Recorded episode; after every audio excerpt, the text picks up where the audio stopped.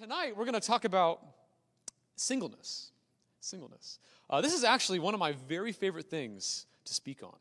Um, and uh, just, I know you're all probably thinking, man, you know, poor Michael, he's put himself up there to speak on singleness.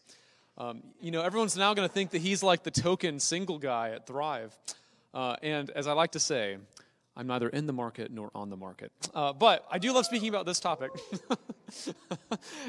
and um, it's something that is really, really special in Scripture. In fact, what we're going to see tonight is that the Bible's view of not getting married is in many ways higher than its view of getting married, believe it or not. So if you think that somehow you know you just if you want to be like really fulfilled in life you just have to be in a relationship or you have to be married or any of these things pay attention tonight because the Bible is going to actually say that in many ways, there are a lot of things that are better about being single. Not every single thing, but many things are. So um, that's what we're going to look at tonight. And uh, as we do, we're going to look at a passage from the book of First Corinthians, chapter 7. So, First Corinthians is one of the letters in the New Testament. So, if you have a Bible, grab a Bible, go to First Corinthians, chapter 7. 1 Corinthians, chapter 7. And I'm not going to read the whole thing. The whole chapter is too long and it talks about way more things than just marriage and singleness. But I'm going to read verses 1 and 2 and then verses 25 to 38. So, um, just so you know, by the way, just so you know kind of where we're going tonight, we're going to look at this and see that there are three surprises in this passage about singleness. Number one, surprise number one, uh, singleness is good. Surprise, it's good. Number two, uh, the second surprise is why it's good. So, number one, that it's good. Number two, why it's good. And then, surprise number three is that Jesus satisfies. Jesus really, truly, honestly satisfies. So, uh, let me read this uh, verses 1 and 2. Now, for the matters you wrote about, it is good for a man not to marry. But since there is so much immorality, each man should have his own wife and each woman her own husband. And then uh, flip to verse 25. And uh, when he says he, he's going to use the word virgins here, he's simply talking about single people. So you can just kind of uh, think of that as you as you see that particular word. Now about virgins, I have no command from the Lord, but I give a judgment as one who by the Lord's mercy is trustworthy. Because of the present crisis, I think that it is good for you to remain as you are. Are you married? Do not seek a wife. Or, or sorry, what is it? Are, are you married? Do not seek a divorce. Are you unmarried? Do not look for a wife. Huh, wow. I don't know if that's uh, advice that uh, young adults tend to follow. Uh, but if you do, if you do marry, you have not sinned. And if a virgin marries, she has not sinned. But those who marry will face many troubles in this life, and I want to spare you this. What I mean, brothers, is that the time is short. From now on, those who have wives should live as though they had none. Those who mourn as if they did not. Those who are happy as if they were not. Those who buy something as if it were not theirs to keep those who use the things of the world as if not engrossed in them. For this world in its present form is passing away. I would like you to be free from concern. An unmarried man is concerned about the Lord's affairs, how he can please the Lord. But a married man is concerned about the affairs of this world, how he can please his wife. And his interests are divided. An unmarried woman or virgin is concerned about the Lord's affairs. Her aim is to be devoted to the Lord in both body and spirit. But a married woman is concerned about the affairs of this world how she can please her husband. I am saying this for your own good, not to restrict you, but that you may live in a right way, in undivided devotion to the Lord. If anyone thinks he is acting improperly toward the virgin he is engaged to, and if she is getting along in years and he feels he ought to marry, he should do as he wants. He's not sinning. They should get married. But the man who has settled the matter in his own mind, who is under no compulsion but has control over his own will, and who has made up his mind not to marry the virgin, this man also does the right thing. So then, he who marries the virgin does right, but he who does not marry her does even better. there you go. so, uh, first of all, I just want to ask you raise your hand if you've ever heard a sermon about singleness in church. Okay, that's actually more than I thought.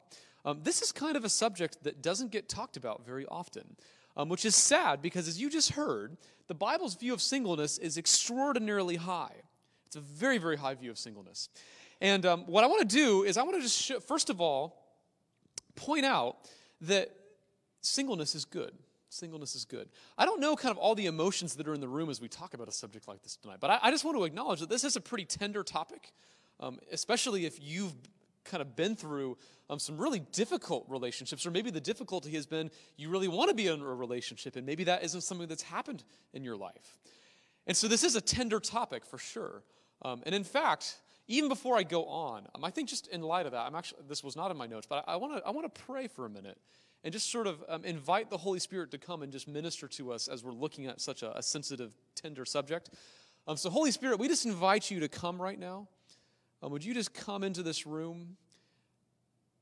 And would you rest on us? Would you just speak to any of the fears or insecurities of our hearts? Father, would you change our way of thinking if our way of thinking is not in line with your perspective? And Father, fill us with just a hope and a joy um, at just the good gifts that you have given us in the form of singleness and in the form of marriage.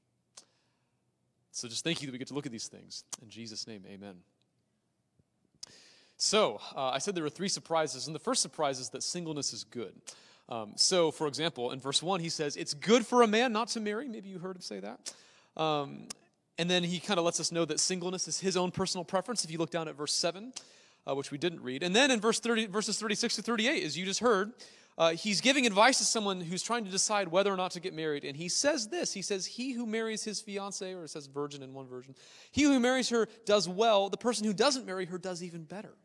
So, what's that about?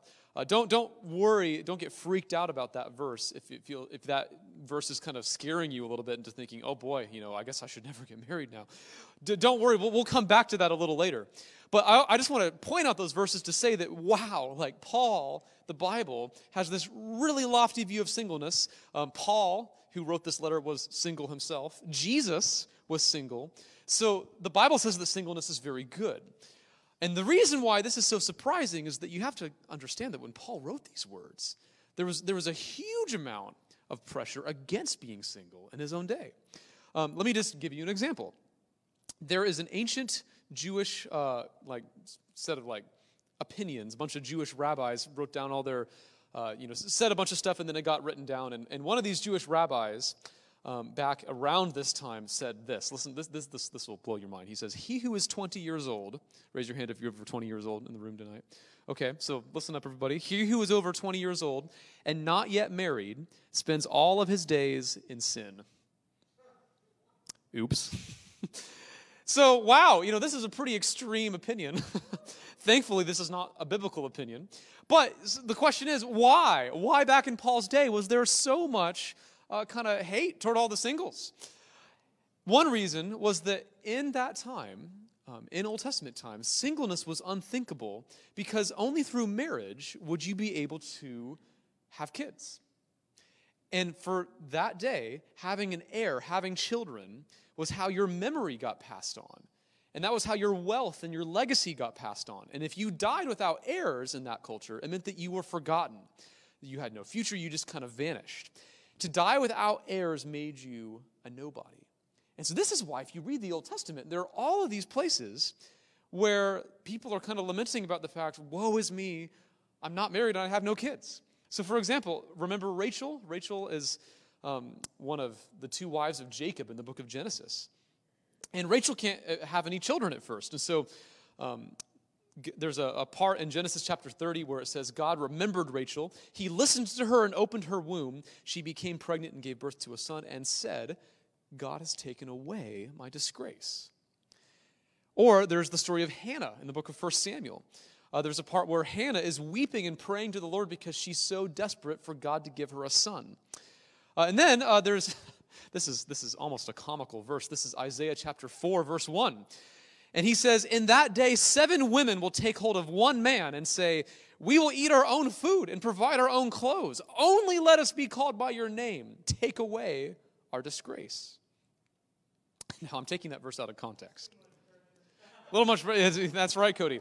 I'm, I'm taking that verse out of context. Don't read too much into that. But all I'm trying to show you is that back in Old Testament times, marriage was seen as the way that you could be guaranteed to have uh, a legacy, that, that your memory would be passed down. Now, in our day, the views on marriage and singleness have changed, and yet I would say that, especially actually in the church, unfortunately, it's still common for singleness to kind of be looked down on. Uh, so, one reason for that is actually from our culture. And, and the reason is that we, in our culture, I would put to you, believe in what's been called apocalyptic romance. Apocalyptic romance. The claim that our culture wants to make you believe, in fact, there are people who spend billions of dollars trying to get you to buy this. Don't believe it. But the, what they're trying to get you to believe is that unless you are with someone, like unless you're in a relationship, unless you're married, unless you're in some kind of some kind of relationship, then that means that there's no way you're ever going to be happy or satisfied. Uh, there was a, a, a famous, I think he was a psychiatrist, a guy named Ernest Becker, and here's what he says about this belief. So this is about our kind of modern Western culture. The love partner becomes the divine ideal within which to fulfill one's life. All spiritual and moral needs now become focused in one individual. What is it that we want when we elevate the love partner to the position of God? We want redemption, nothing less. Now, do you catch that last part in there? He's saying that, like, what we're looking for in our culture when people are kind of looking to romance is they're looking for redemption. Re- redemption. Now, you're probably thinking here, you know, what right does a dead psychiatrist have to make such sweeping statements about my love life? But uh, if you don't believe him, I actually want you to listen to a song. Uh, Christian's going to cue up a song, and this is a song some of you might know. It's from a group called Florida Georgia Line. Anyone know this group? Florida Georgia Line? Okay, this is a song of theirs called Holy. I want you to listen to these words, and I want to tell you, I want, want you to tell me whether or not Ernest Becker is right. So did you hear that? So this is a song where the where the, the, the guy is singing to the girl and he's saying, You're holy, holy, holy, holy. I'm high on loving you, high on loving you. You're the healing hands where it used to hurt. You're my saving grace. You're my kind of church. So now you listen to that and tell me, is this dead psychiatrist guy right when he says that what we're doing when we look to romance is we're actually looking for religion? We're looking for redemption. We're looking for the thing that only God can give you, but we're trying to find it in another person. So this is apocalyptic romance. This is why our culture is so obsessed with relationships. And so the idea is, well, if you're not in a relationship, oh my goodness, you're missing out. You know, it's, it's like a kind of form of purgatory. And now, isn't it convenient? Isn't it convenient, you guys, that we Christians, you know, Christians just do such a better job getting singleness right in the church? Isn't that, you know, isn't that nice? Isn't that nice? Well, it's not nice because it's not true. Um, there are so many bad stereotypes in the church today about singleness that are just flat out wrong. Um, let me just read you. Uh, this is from a little, a funny little article by a, a single Christian woman. And she's kind of making fun at all of the bad ways that Christians think about singleness. So um, here's some of the bad ways Christians sometimes explain singleness. She says, As soon as you're satisfied with God alone, He'll bring someone special into your life, as though God's blessings are ever earned by our contentment. or here's another little slogan You're too picky, as though God is frustrated by our fickle whims and needs broader parameters in which to work. Uh, next one. As a single, you can commit yourself wholeheartedly to the Lord's work, as though God only requires emotional martyrs to do his work, of which marriage must be no part. And maybe you've heard that before. Uh, or here's another slogan Before you can marry someone wonderful, the Lord has to make you someone wonderful, as though God grants marriage as a second blessing to the sufficiently sanctified. Now, of course, there's a grain of truth in some of these. I mean, it's been said that marriage is not so much about finding the right person as becoming the right person. So there's, there's some truth to that. But the point is, is that unfortunately, like even in the church, uh, there's sort of this idea that in order to be a complete person, you have to be married. And so in the ancient world, as well as in the modern world, singleness was looked down on as bizarre and even a little shameful. So it's so good. It's such good news that in the Bible, the Bible says no, singleness is not shameful. Singleness is not bizarre. Singleness is, in some ways, more normal. It's good. And the Bible is totally radical in saying that singleness, far from being a curse, is actually a gift. So that's the first surprise, is that singleness is overwhelmingly, phenomenally good. But then there's a second surprise, and that's the surprise of why it's good. So, why it's good. Uh, what we're going to see is that Paul appeals to two reasons here in, this, in what we read. And, and what I want to kind of try to demonstrate here to you guys is that you actually need both of these two reasons working together to have a healthy view of not only singleness, but actually a healthy view of marriage, too. So the first reason is a theological reason, and then the second reason is a practical reason. So look with me at verses 29 through 31. This is a few verses before the section re- uh, that we read. And uh, so he says here, 29, What I mean, brothers, is that the time is short. From now on, those who have wives should live as if they had none, those who mourn as if they did not, those who are happy as if they were not, those who buy something as if it were not theirs to keep, those who use the things of the world as if not engrossed in them. For this world in its present form is passing away. So there's the theological reason for why Paul says that singleness is so good. But what does he mean here? Uh, well, the point of all that he's just said is that the coming of Jesus changes everything. The coming of Jesus changes everything. So, according to the Bible, Jesus' death and resurrection were such pivotal events that they actually changed the whole course of history. They, what, what, what Jesus' death and resurrection mean is that it's a promise that sin and death are, are doomed and done for, that one day Jesus is going to be crowned as the king. And so that's why the Bible says that to live in between Jesus' first and second comings is actually to live in what the Bible calls the last days. Because all of history is racing ahead to the moment when God's kingdom will fully be uh, established. And so that's why Paul says here in what we read don't be engrossed in the things of this world. You know, like some people are, are trying to live their whole lives just to store up money and to buy a bunch of toys and to get a nice car and to get a nice house and all these things. And the reason why that's such a foolish way uh, to live, that's a, such a foolish set of goals to have, if that's what you're really living for, is that all those things are going to pass away. All those things are not going to last. And those things are ultimately not going to go with you into heaven. And so Paul says, man, like if Jesus really is who he says he is, then why put all of your chips in the world's basket? Um, I really like the way that uh, Tim Keller comments on this particular little bit. So let me just read this. He says, uh, talking about this passage, what are the implications of this? On the one hand, it means that all the social and material concerns of this world still exist. The world goes on and we live in it. We must take thought for tomorrow. Yet our assurance about God's future transforms our attitudes toward all our earthly activities. We should be glad of success, but not overly glad, and saddened by failure, but not too downcast, because our true joy is in the future is guaranteed by God. So we are to enjoy, but not be engrossed. See that difference? So you can enjoy the things of the world without being engrossed in them. And so another way that you could put all of this is that in light of Jesus coming, good things no longer have to be ultimate things. Good things no longer have to be ultimate things. And that actually includes marriage. So what we saw was in the ancient world, marriage was considered the only way to have a future. It was considered an ultimate thing that you had to have. But the mod- in the modern world kind of says the same thing. It says, well, without apocalyptic romance, you, you've never truly lived. But the Bible sees marriage not as an ultimate thing, but simply as a good thing. It's not the most important. It is good. It's, it's something that can be enjoyed, but it's not the most important thing.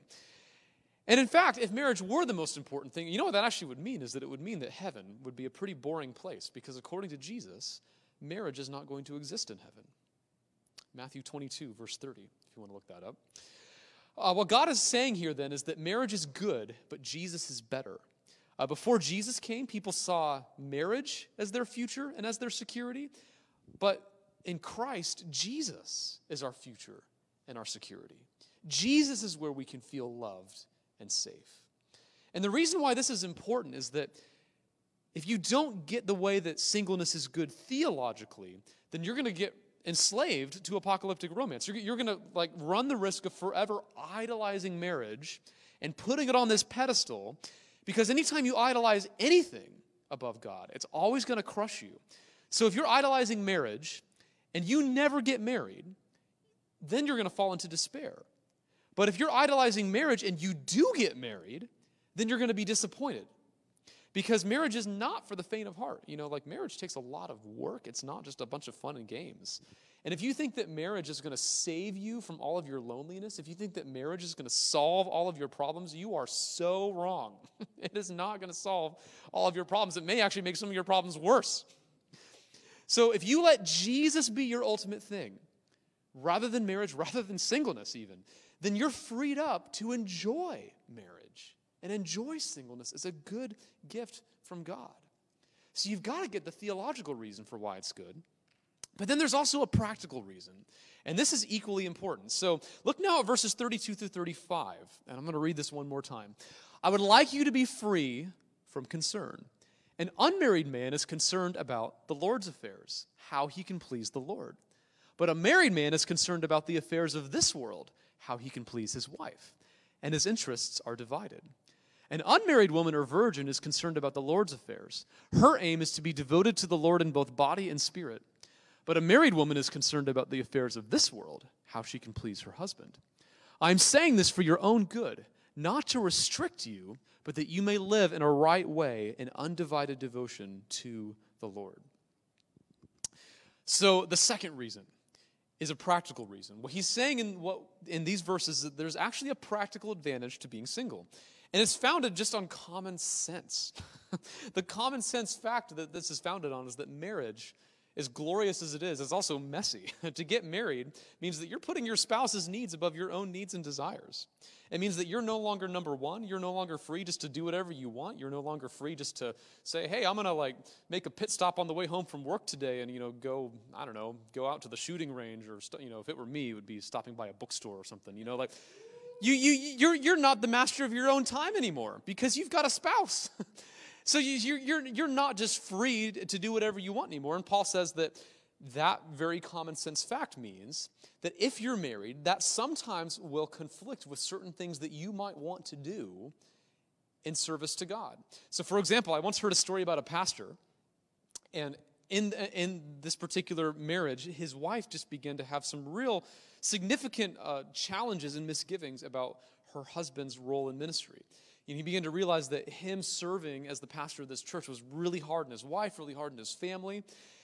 And that if he was going to actually save his marriage, he needed to step back from that role as the pastor of that church. And he did. And that's actually the right thing to do. You know, if you're married, your, your wife and your family always go above ministry. If you try to, you know, say that, oh, you know, I'm serving God, so I'm going to put this above my, the needs of my family, well, not only is that not a godly thing to do, but you're going to destroy that family and destroy that marriage.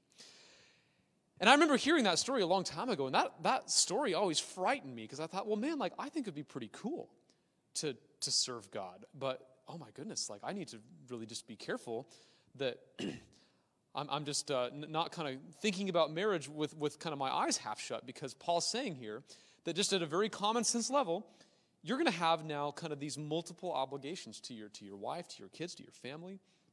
And sure enough, there have actually been some people uh, throughout history who've had a passion to serve God who really probably shouldn't have gotten married. So, like one example of this, there's a guy named C.T. Studd, quite the name.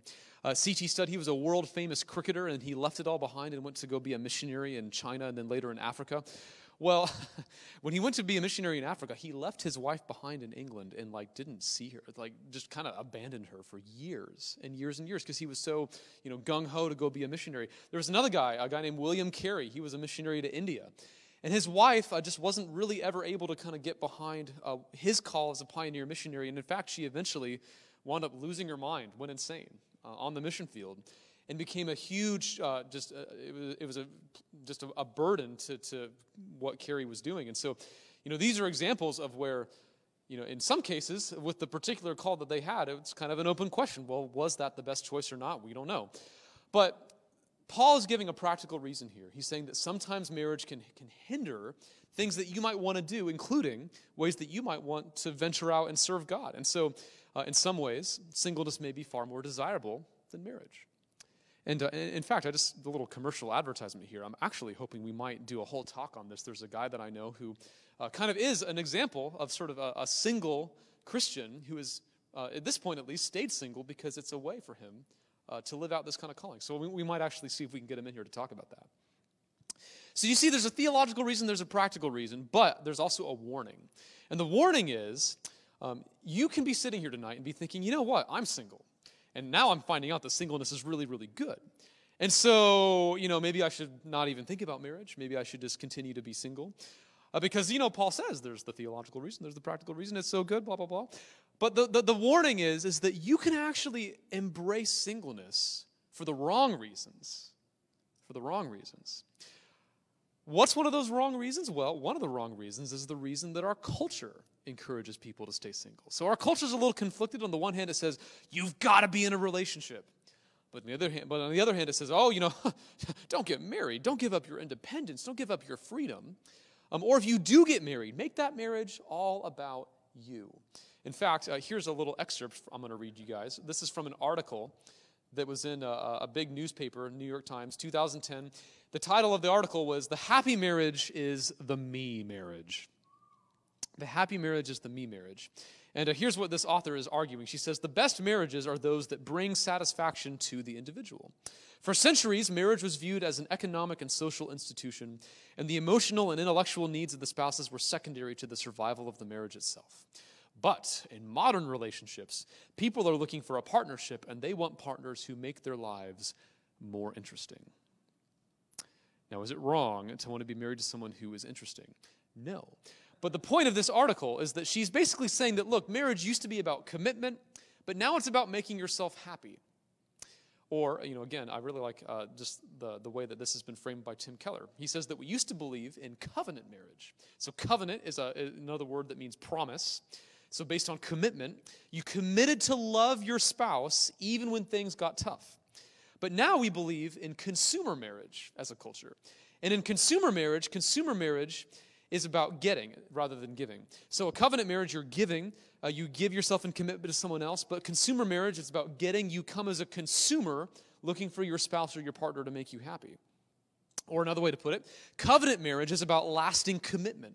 You're committing to your partner no matter what. But consumer marriage is about fleeting feelings. You know, like I feel in love with this person as I'm like standing there, you know, at the altar about ready to marry him. But the problem is, feelings don't last. I mean, you can like feel head over heels. You can feel like the most in love you've ever felt with someone. I can guarantee you those feelings are not going to last. They're not going to last. And so, if you're trying to build a relationship kind of with the consumer mindset, it's going to fail. It's not going to be good. But, but that's why in the Bible, marriage is defined as a covenant, it's based on a promise. So, the reason I bring this up is that our culture actually has its own practical reasons for staying single, but those reasons are not all about God, they're all about us. And so, beware if you're single, or if you kind of like the idea of being single, beware that you're not actually kind of substituting the Bible's reasons for your own reasons. Uh, just let me kind of flesh this out a little bit. uh, by way of just kind of pointing out um, just like a personal experience that just kind of made an impression on me. I've got a friend, um, and I went to his wedding. I actually got to be, uh, and was invited to be in his wedding. And, and it just stood out in my mind because, you know, I've been to a lot of different weddings, but this one in particular, uh, this friend of mine loves independence. He's probably one of the most independent people I've ever met. And it was so cool to see him stand before his bride on the altar and to pledge that he was always going to be there for her and with her. He was laying down his independence and his freedom for the sake of a covenant. And I thought, wow, that is so beautiful. In fact, I remember I wrote in my, my journal um, about my friend, I said, um, He's far and away the most imp- independence loving of my friends. I so admire today the way he surrendered that independence to the Lord and joyfully committed to loving his wife. That, far more than clinging to the selfish privileges of singleness, is manliness. So, there are practical reasons for embracing singleness, but be sure yours are the right one. And just, you know, one more implication about that is that uh, there are probably some people here tonight who uh, maybe actually too desirous of marriage. Maybe it's possible that you've been kind of idolizing a relationship and thinking, man, unless I have a relationship, I'm just going to be miserable. But there might even be some people here who are on the other side of the spectrum where maybe you're actually too dismissive of marriage. And maybe you need to think a little bit more about pursuing it. Because if you're anything like me, you can kind of trick yourself into thinking that you're staying single to serve the Lord when really it's just because you love your freedom. Or, you know, it's possible that maybe you're a little dismissive of marriage because you've been in a relationship and have really gotten hurt. Someone's wounded you. And now, out of fear of getting hurt again, you're wanting to stay away and never even kind of open that door again. And I'm not saying that those things don't matter. I mean, those things are really significant, and, you, and it's really important to kind of process that and to get to a healthy place. But just be sure that you're not kind of importing your own reasons rather than the Bible's reasons. And then there's one last point to make. Uh, you know, we've seen that there's this theological reason, there's a practical reason.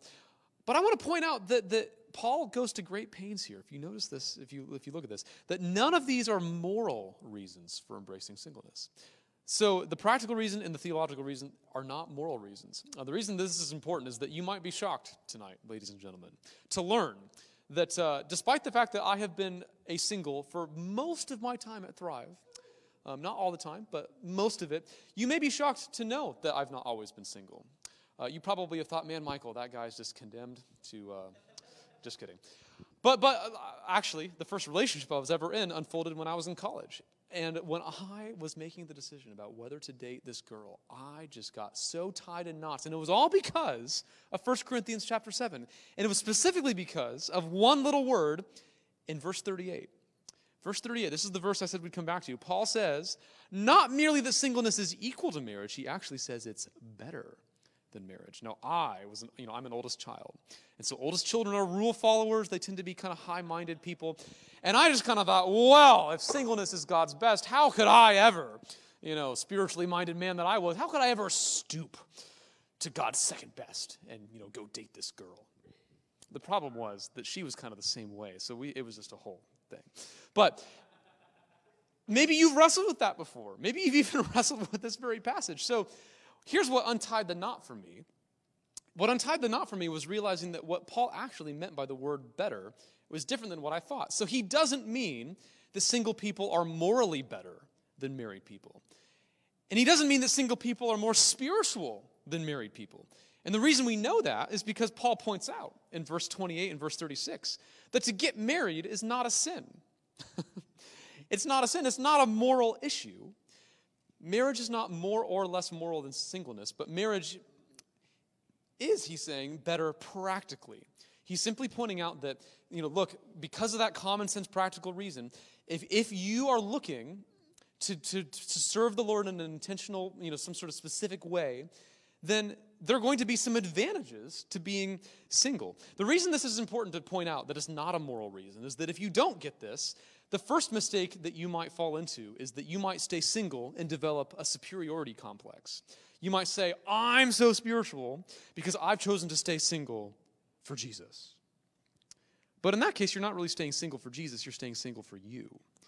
And if I may just kind of be so bold as to say, I think this may be a, a, a, a ditch that sometimes um, those who have come from traditions of, like, for example, in the Catholic Church, there's clerical celibacy, priests aren't allowed to marry, as though it's sort of a, a higher way to live. I think that that may not necessarily be supported uh, scripturally because it, that it's more spiritual. And unfortunately, that's opened up the door to a lot of problems. Um, but the other mistake is that you can be single and develop an inferiority complex. You can say, "Well, I'm so wretched because, you know, doesn't the Bible say that it's, you know, better to be single?" And I like I just know about myself, I really really really want to be married. So like because I really really want to be married, does that just mean that I'm like a bad Christian? So either a superiority complex or an inferiority complex. But see, you don't have to fall into either of those ditches. Because marriage and singleness don't have to be these moral issues that determine whether or not you're like a good Christian. Because believe it or not, it's actually okay to really, really, really want to be married. The point of this passage is just don't make it an idol. If you think that singleness is morally better, you're going to become a proud person or a crushed person. But if you recognize that singleness is just practically better when it comes to the down to earth realities of ministry, you'll be a sane person.